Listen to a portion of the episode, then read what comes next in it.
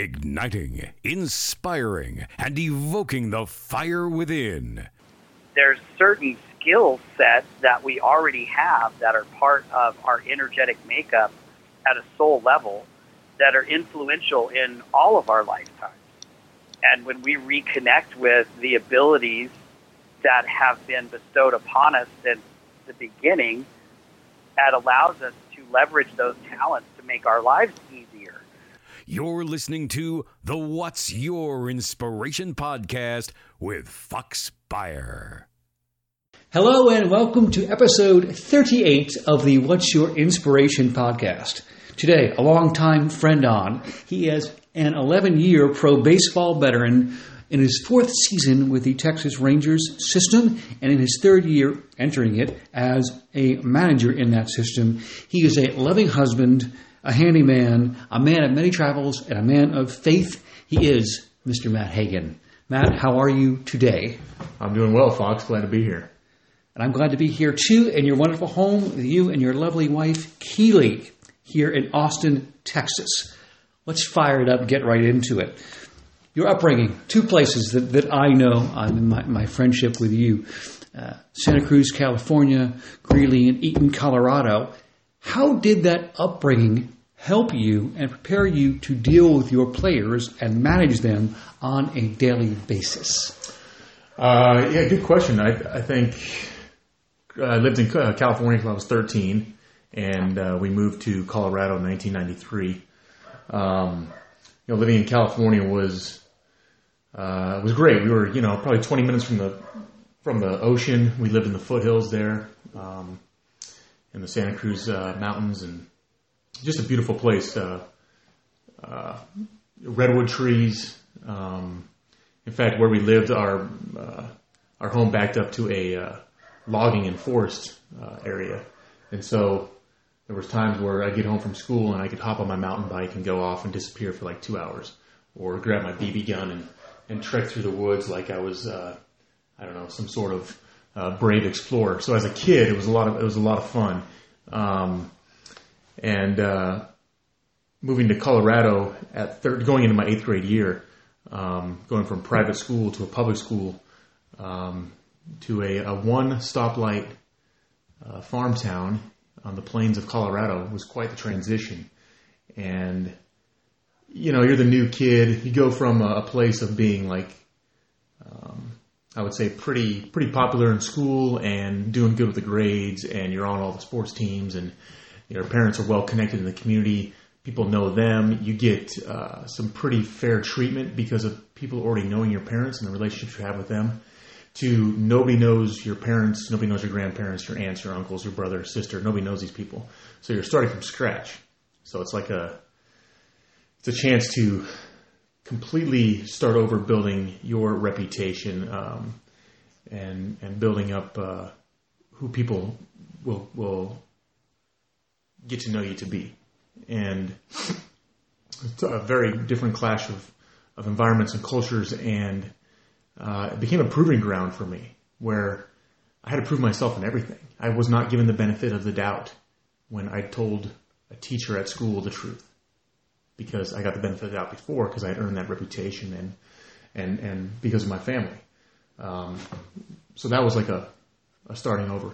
And then in sports, sports was a complete, um, completely brand new jumping off point where I had been the starting point guard on the basketball team, and I had been the starting second baseman on the baseball team, and I had been the go-to receiver on the, you know, flag football team. Now you show up there, and it's like, no, no, we already have a second baseman, we already have a point guard, we already have uh, wide receivers. You know, you're gonna have to prove yourself in all these facets.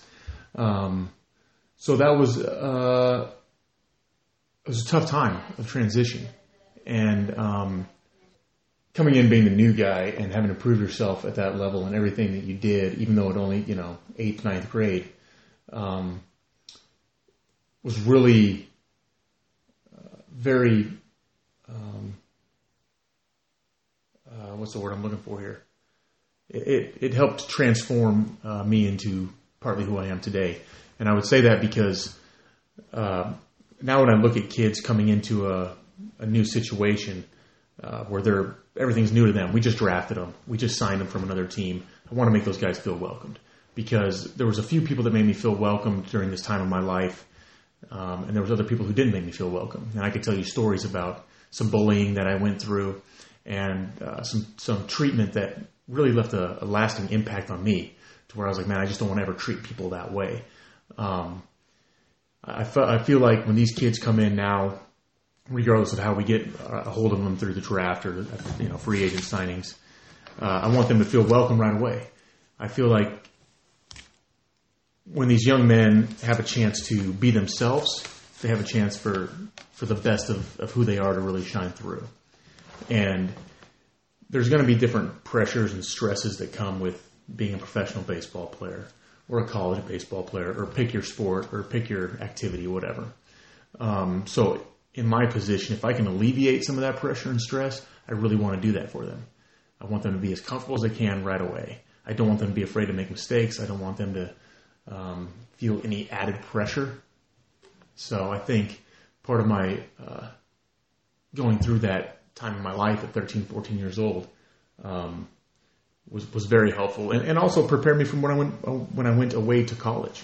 So that wasn't my first take when I went away to college of going through everything being new. I had just done it four years earlier. Yeah, what it may have been like. Sure. Exactly. Whereas some other people, when you first time you go to college away from home, that's your first time going through that that that completely new surrounding, new surroundings type situation.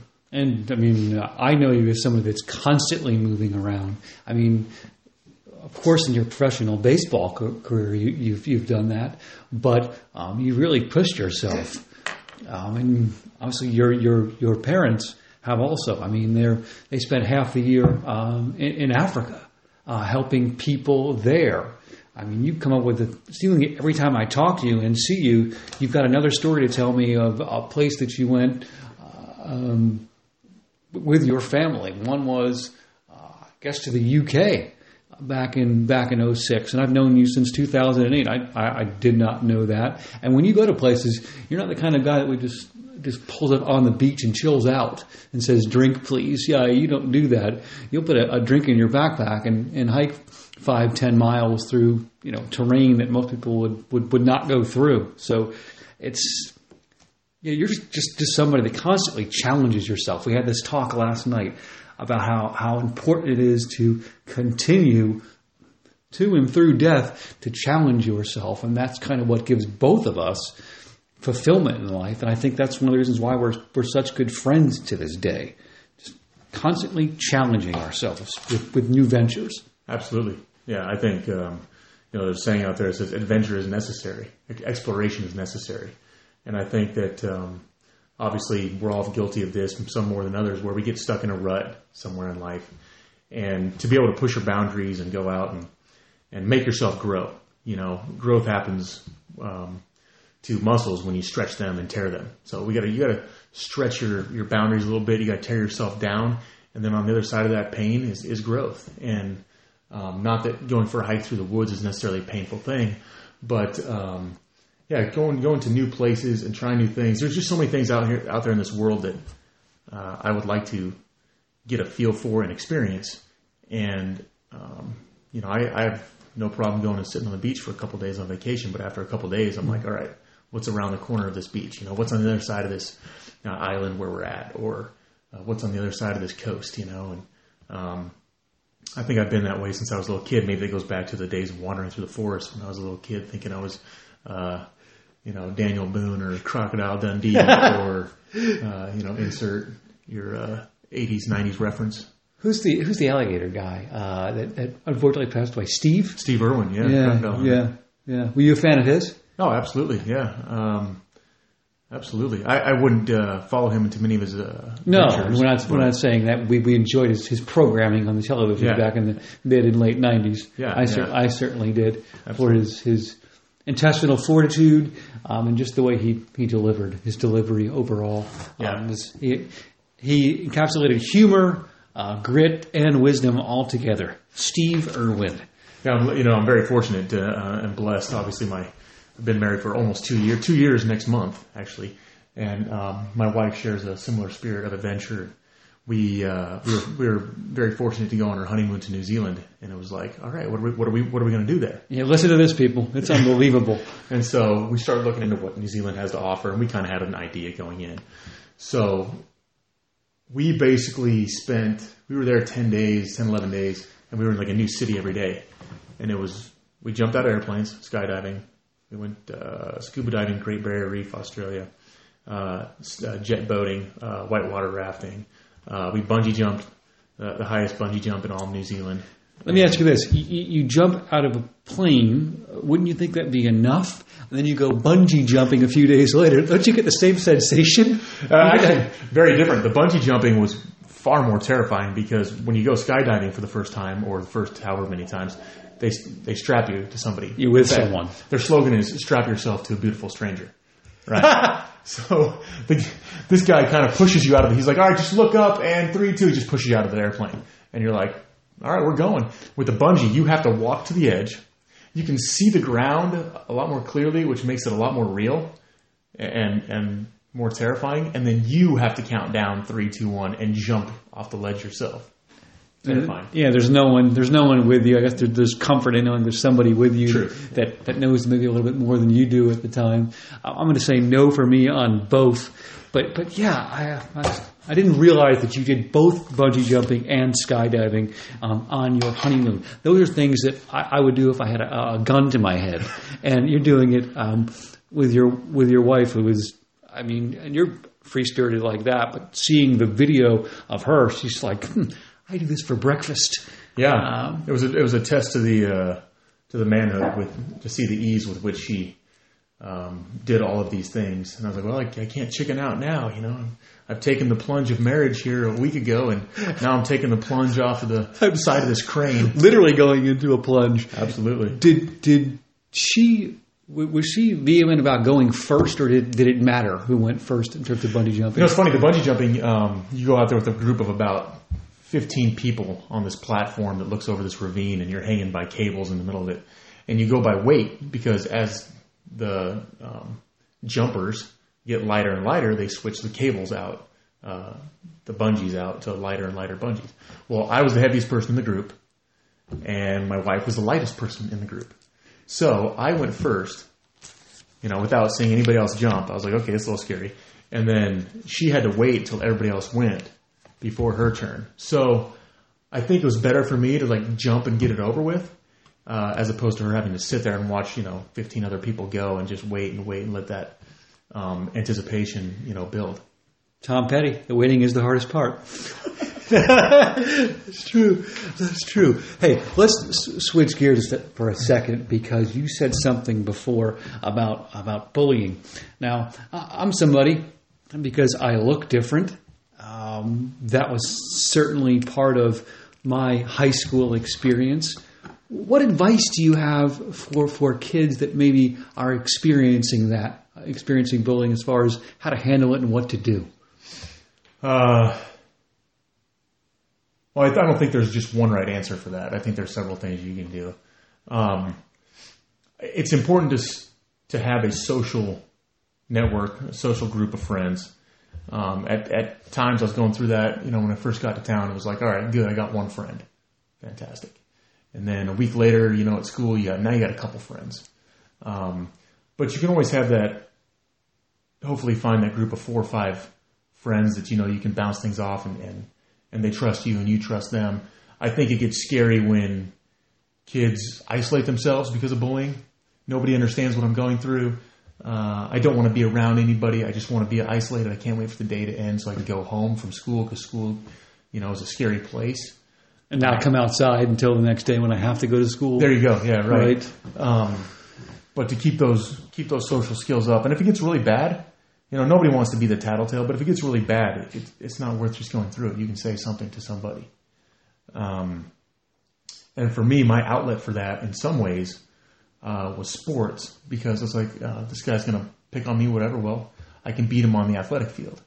Now, I didn't always work out. I took my lumps too, and sometimes it made things worse because when you come into a, a new situation and you're taking away playing time from somebody that's been there for multiple years, uh, you're going to hear it from him and their friends, especially if they're older.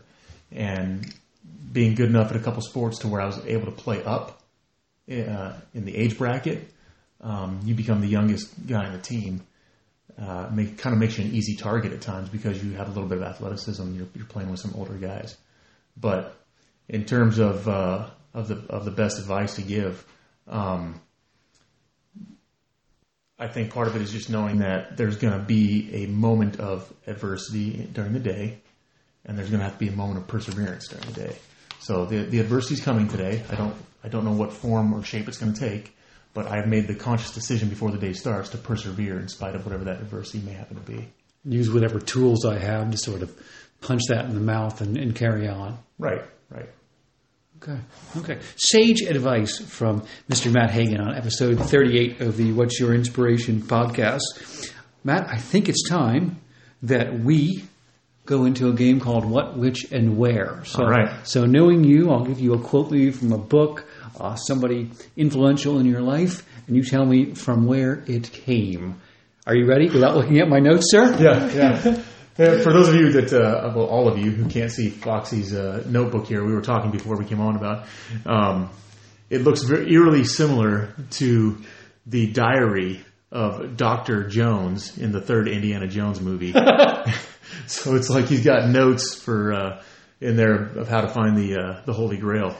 If you can tell me where that is, I'd love to. I'd love to know. It, it's actually been. A, it's, uh, it was a gift from my brother Billy and my sister-in-law Stacy a couple of birthdays ago, and I filled up about half Yeah, I love it. uh, uh, of it. So um, pretty nice. And I use it. I use it about half the time, and I have a couple other notebooks. So it's something that will live in uh, not infamy, but whatever the word is, it's living. So here we go. First, first quote goes like this: "An uphill battle is not the worst thing for somebody." Who? Who said that? Yes. Uh, I do not know. If you look in the mirror, you'd see him. Oh my goodness! I said that. When did I say that? Yes. the- So you told me this. This is probably 2010 or 11. We're in the, we're in the clubhouse. So from 2008 to 2012, we were together with the Somerset Patriots. And 2010, before a game, after a game, I think I was talking to you about my volleyball team at the time.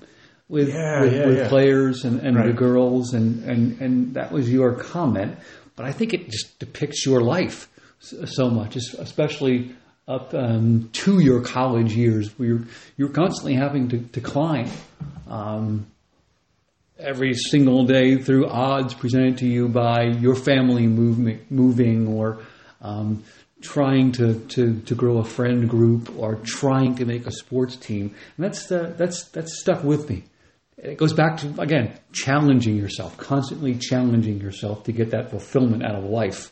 So that was you. Uh, did you get it from anybody? Uh, no, no. I thought I just probably applicable to where you were at at that time of your life, coaching those uh, those girls in volleyball. Did it just come to you? Um, yeah, luckily I don't speak out a lot of things that come to me because it probably wouldn't make a whole lot of sense. that one's actually not bad. I'll have to remember that I said that. Yeah, well, uh, put it in your journal as well. I pass it on through uh, some kind of osmosis. All right, uh, we'll go. We'll go to the next one, and it goes like this: Triple beam, lyrical dream. I be that. That's uh, Mase and Puff Daddy. It, it, maybe I have. I have big pun. Uh, On that. I think, actually- I think they're all in the same. I think it's all in the same uh, video. all in the same all in the same video. Yeah, so you got it right. And I I don't know if I actually have that right. So to, to all of you out there, I'm I'm not sure, but I, he's we're big song lyric people. We like to insert our own lyrics into songs that we know. So um, I'll, I'll double check that and put it in the show notes if it's uh, correct or not on, on my behalf. No, I could have. Kept, I could have actually kept going with the lyrics right there. Okay, that's kind of what I want you to do. So I'll start it off. Triple P lyrical dream. Uh, be that. Can't you see that? And then I kind of lose it. Can't you see that? hmm Gats in holsters, girls on shoulders. Playboy, I told you, something something. I can remember watching the uh, music video back in the day, circa 1997 Seven. ish. Yeah. yeah, Somewhere somewhere, around around there. Yeah, right before high school graduation. Yeah. Now, what's the is is Mo Money, Mo Problems. It's not that video, right? Uh, I actually submitted "Mo Money, Mo Problems" for our class song in graduation. I can't believe it didn't get shot It did- down. it did, got yeah. shot down. Uh, a classic uh, late 90s, uh, as we say, sh- uh, snash. yeah, we ended up going with um, "Living on the Edge," Aerosmith. Oh, yeah. I mean, aren't we all? Hopefully, Aren't we all? Aren't we all? Of, of something, anyway. Okay, I have not written this down, so you cannot see it. It goes like this Seek to be accepted, not to be hip. Hmm. This is a Who. This is a Who. It is not a, a, a song lyric, but it, it has to do with a, a musical personality from the same time that we were just talking about. Oh, uh, Alanis Morissette. That, No, that's, that's no idea. Go ahead. definitely it's Mr. Kurt Cobain. Kurt Cobain. Kurt Cobain. Yeah. Cobain. Someone who, who, who lived on his own terms.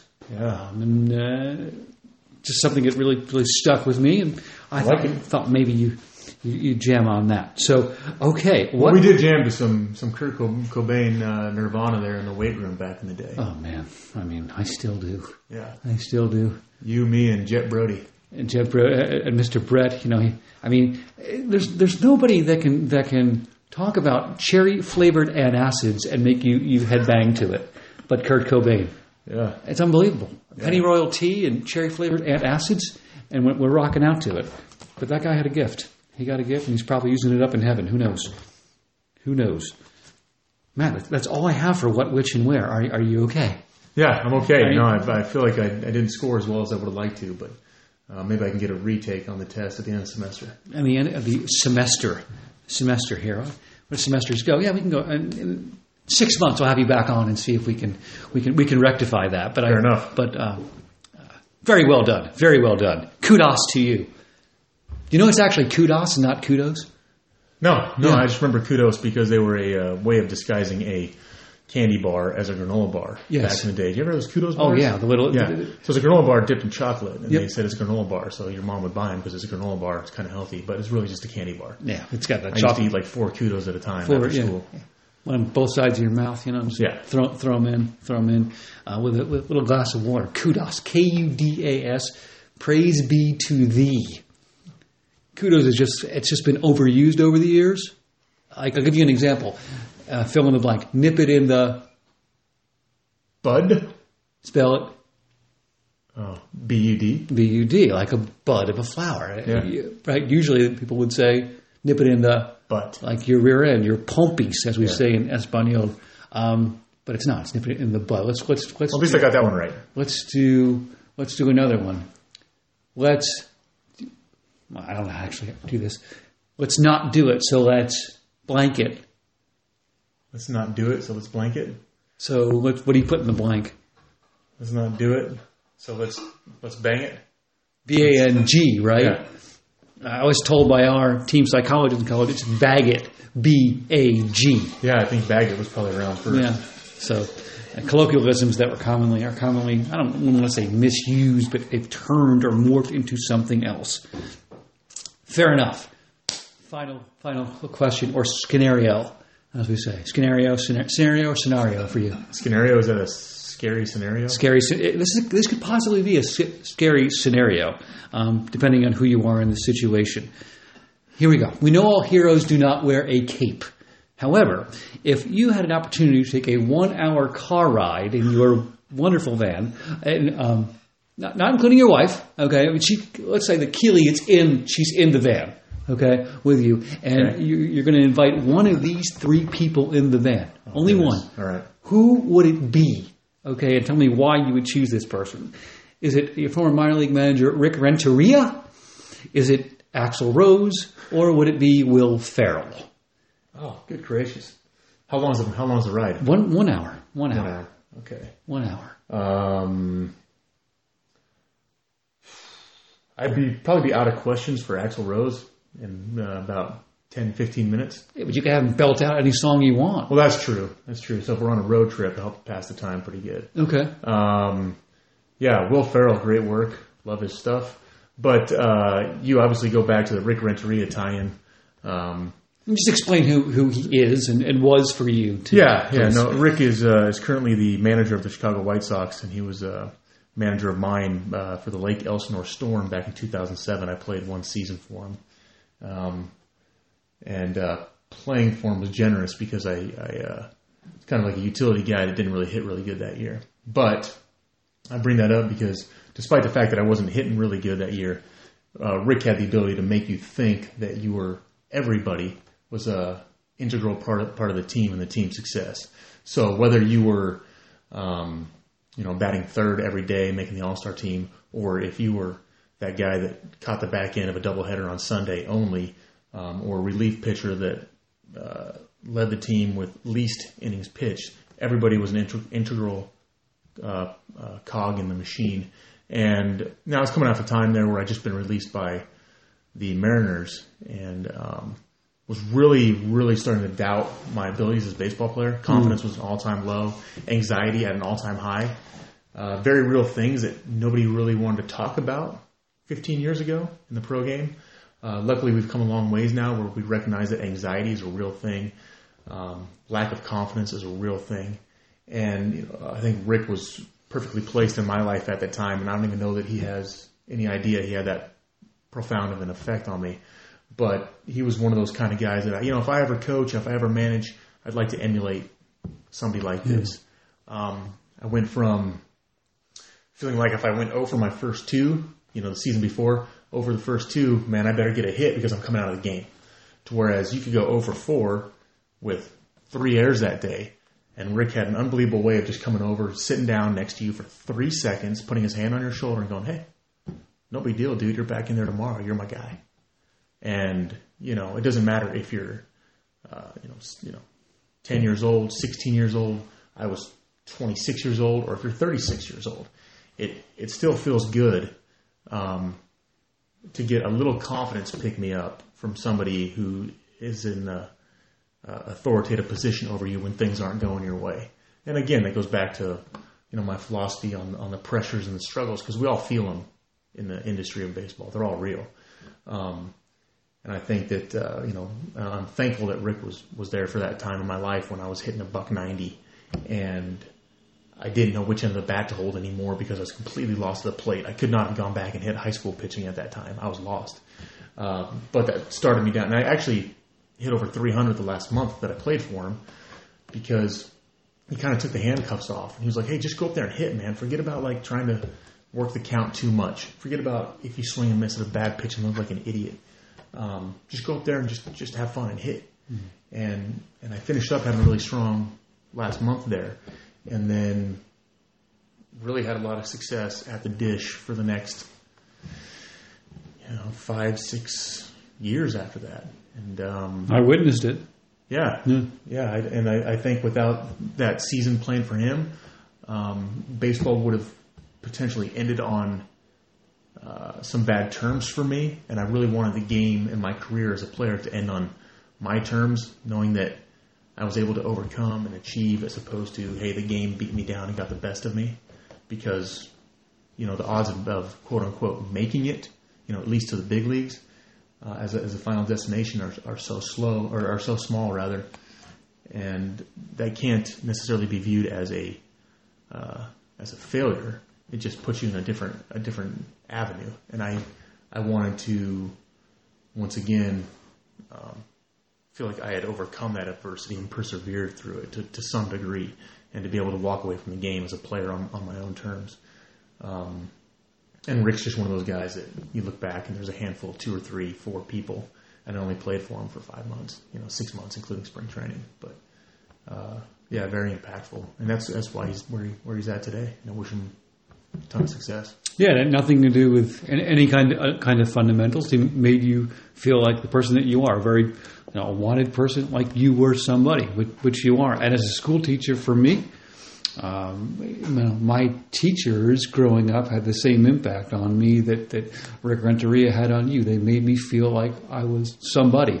I don't remember a whole lot about the, the, the, the content that we, we studied, uh, but they like you said, three seconds, knocked on the door and gave me a thumbs up. Who, Mr. Ranger, yeah, my, my sophomore year. So that's pretty cool. Uh, and to know that somebody in a high profile position could have the, the same impact as um, a teacher in a community. But that's what this podcast is all about. Awesome. Matt, thank you very much. One more question, and that is who would you like to hear on an upcoming podcast? Oh, man. Good question. Um, you know, I think anybody back from uh, my time in Somerset that I played with, mm-hmm. kind of see where they're at and what they're doing in their life now, and and hear about their, their life experiences and what direction has taken them, uh, would be um, very not only entertaining for me, but uh, rewarding to hear what those guys are doing now. I think that's that needs to be a couple of names are popping in my head right now, just to to bring those guys back because that was a special time in both of our lives. So let's do it. Done. Game set match. Matt, thanks again. Absolutely. Thanks, Box. That will wrap up episode 38 of the What's Your Inspiration podcast. Matt and I will talk at you all later. Take good care. You have been listening to the What's Your Inspiration podcast with Fox Buyer. Because impact on each other is the greatest currency you could ever have.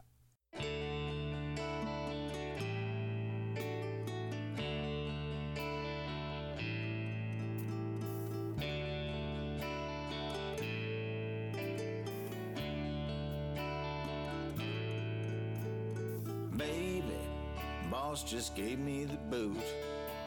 I'm beat up and overused. I know you're tattooed too, but I keep getting stronger from being with you. You're my wheels in the mud, the belt that keeps me up, my shade in the sun, my anchor when I wanna run baby. Together we just can't lose. I'm falling more in love with you. Cause storms make trees take deeper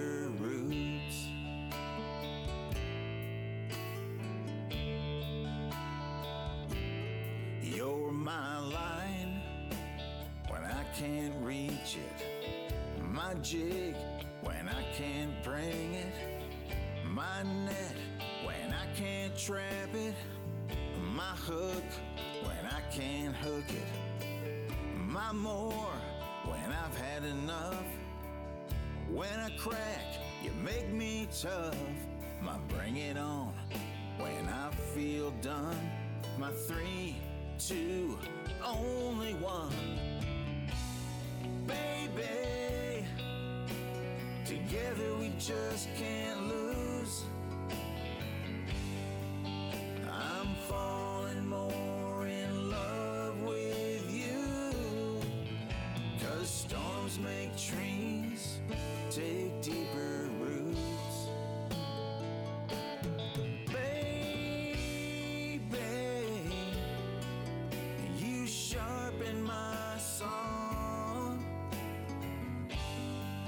Got you, and I've got it all. Baby, together we just can't lose. I'm falling more in love with you. Cause storms make trees